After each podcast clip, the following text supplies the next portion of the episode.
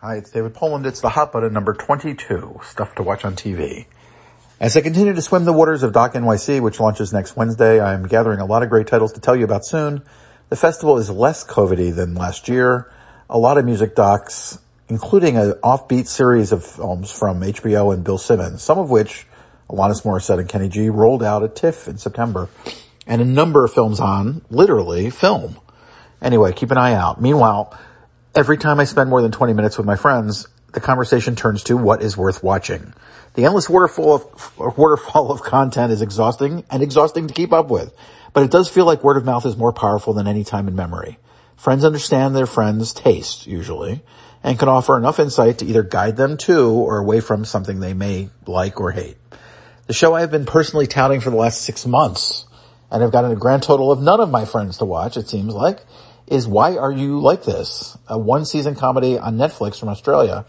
Three friends, two women and a guy in their twenties who defy easy definition, dealing with work, sex, ambition, pleasure, and stupidity. Not necessarily in that order. The show is restrained without being gross, sexy without being sexual, and political in an era where almost any choice can be dangerous. Most of all, it's funny. And if I'm in need of a quick mood change, I can fire up an episode and get lost in the absurdity almost instantly. It's remarkably good. Check it out. well, I, I, bet you won't. One, unfortunately, one of the surprises to me lately has been how much streaming animation I've been enjoying. Not in, starting with traditional shows and movies, um, though the stuff on Disney Plus is great sometimes.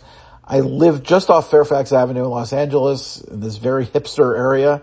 So the show Fairfax, new from Amazon, is right up my alley, literally. The show is much smarter and more, less obvious than I expected. I've been a big fan of Amazon's Invincible also, which is an aggressively adult superhero series. It can be a bit even, but the idea of people with superpowers being real people has been a really popular one lately. And I think this show is one of the best at conveying that idea and digging into the dichotomy. I just plain love Hit Monkey. It's hard R Marvel animation on Hulu and it scratches my itch an actual primate surviving the murder of his troop by a bunch of asshole hitmen becomes a high-end assassin with the help of a ghost of smart, help of the ghost of smartass ER, John Wick type voiced by John, Jason Sudeikis. It's a trip and I just laugh and enjoy the violence. Cause sometimes that's what you want. Uh, the Great is about to return for its second season and it's a delight, that show.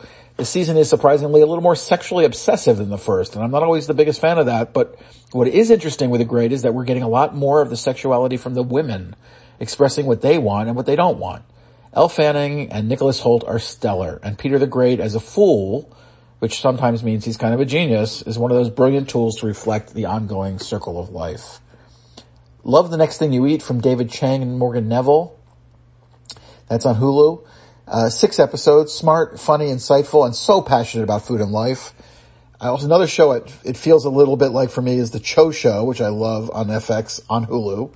Uh, it's another series. They're they're both kind of in the same weird family as How to with John Wilson and Painting with John, both of which are on HBO.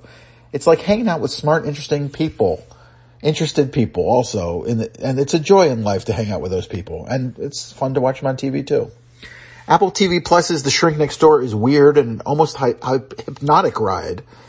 We're onto the gag of the show in the first couple episodes. The opening sequence of the limited series is a moment from one of the last episodes, so it's one of those how did we get there moments. But the experience is so much like closely watching a lobster swimming around in a pot of cold water as the temperature goes up and up and up.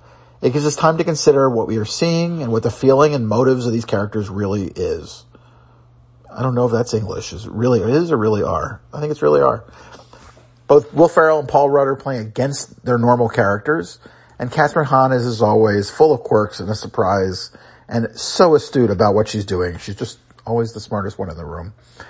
I've come to hate the morning show. This is actually my first, my only negative comment, really.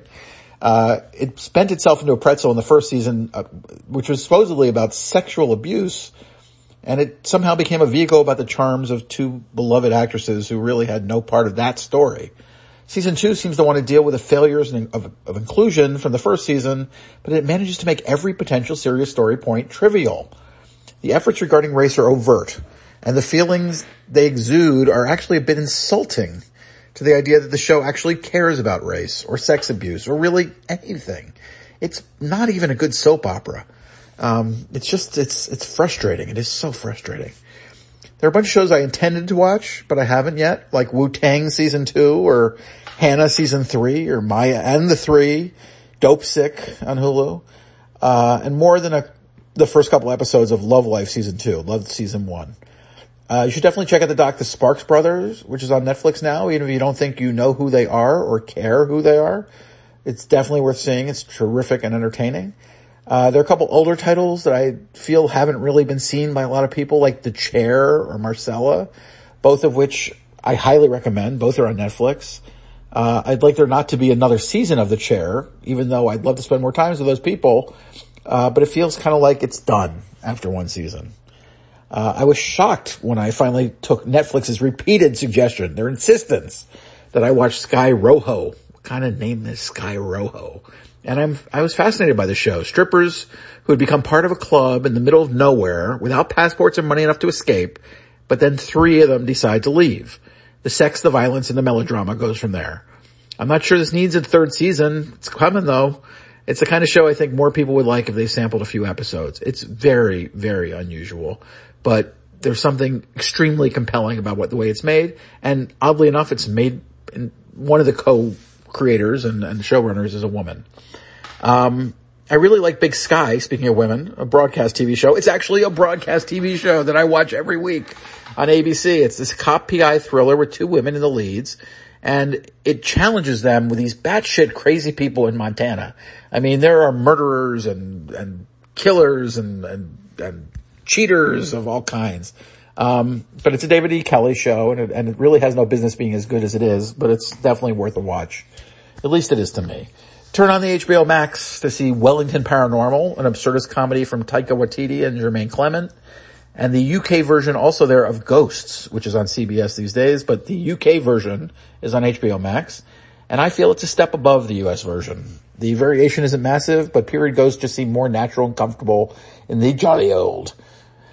And it's always worth checking out Criterion Channel, which has the original Nightmare Alley this month, along with a lot of great, great movies. They're also featuring, as they often do, female filmmakers, and this month, f- films about female friendship. If you're a little worn out on the other streamers, you cannot go too far afield on this app, and it's less than a hundred bucks a year. There are treasures everywhere to be found on that site. Always something. I'm sure I'm missing some great stuff. I'd love to hear your recommendations. Uh, it seems kind of silly for me to recommend something like Squid Game or Ted Lasso or Call My Agent or any of those shows that came off the presses more than a month or two ago. Um, I will try to do this kind of thing, wrap up periodically and kind of make another wave of suggestions. And it feels like another wave comes every few months. Uh, the thing about the streaming channels is there is such a bounty of quality shows out there and plenty of crap. It's just so much. So taste will vary. Uh, try to get a sense from what I'm saying of it. Maybe it's not to your taste. Maybe it is. Uh, every couple months it seems like another wave is coming and, and even if we didn't see the last wave from last month, we're moving on because there's just too much to do. And with that, until tomorrow.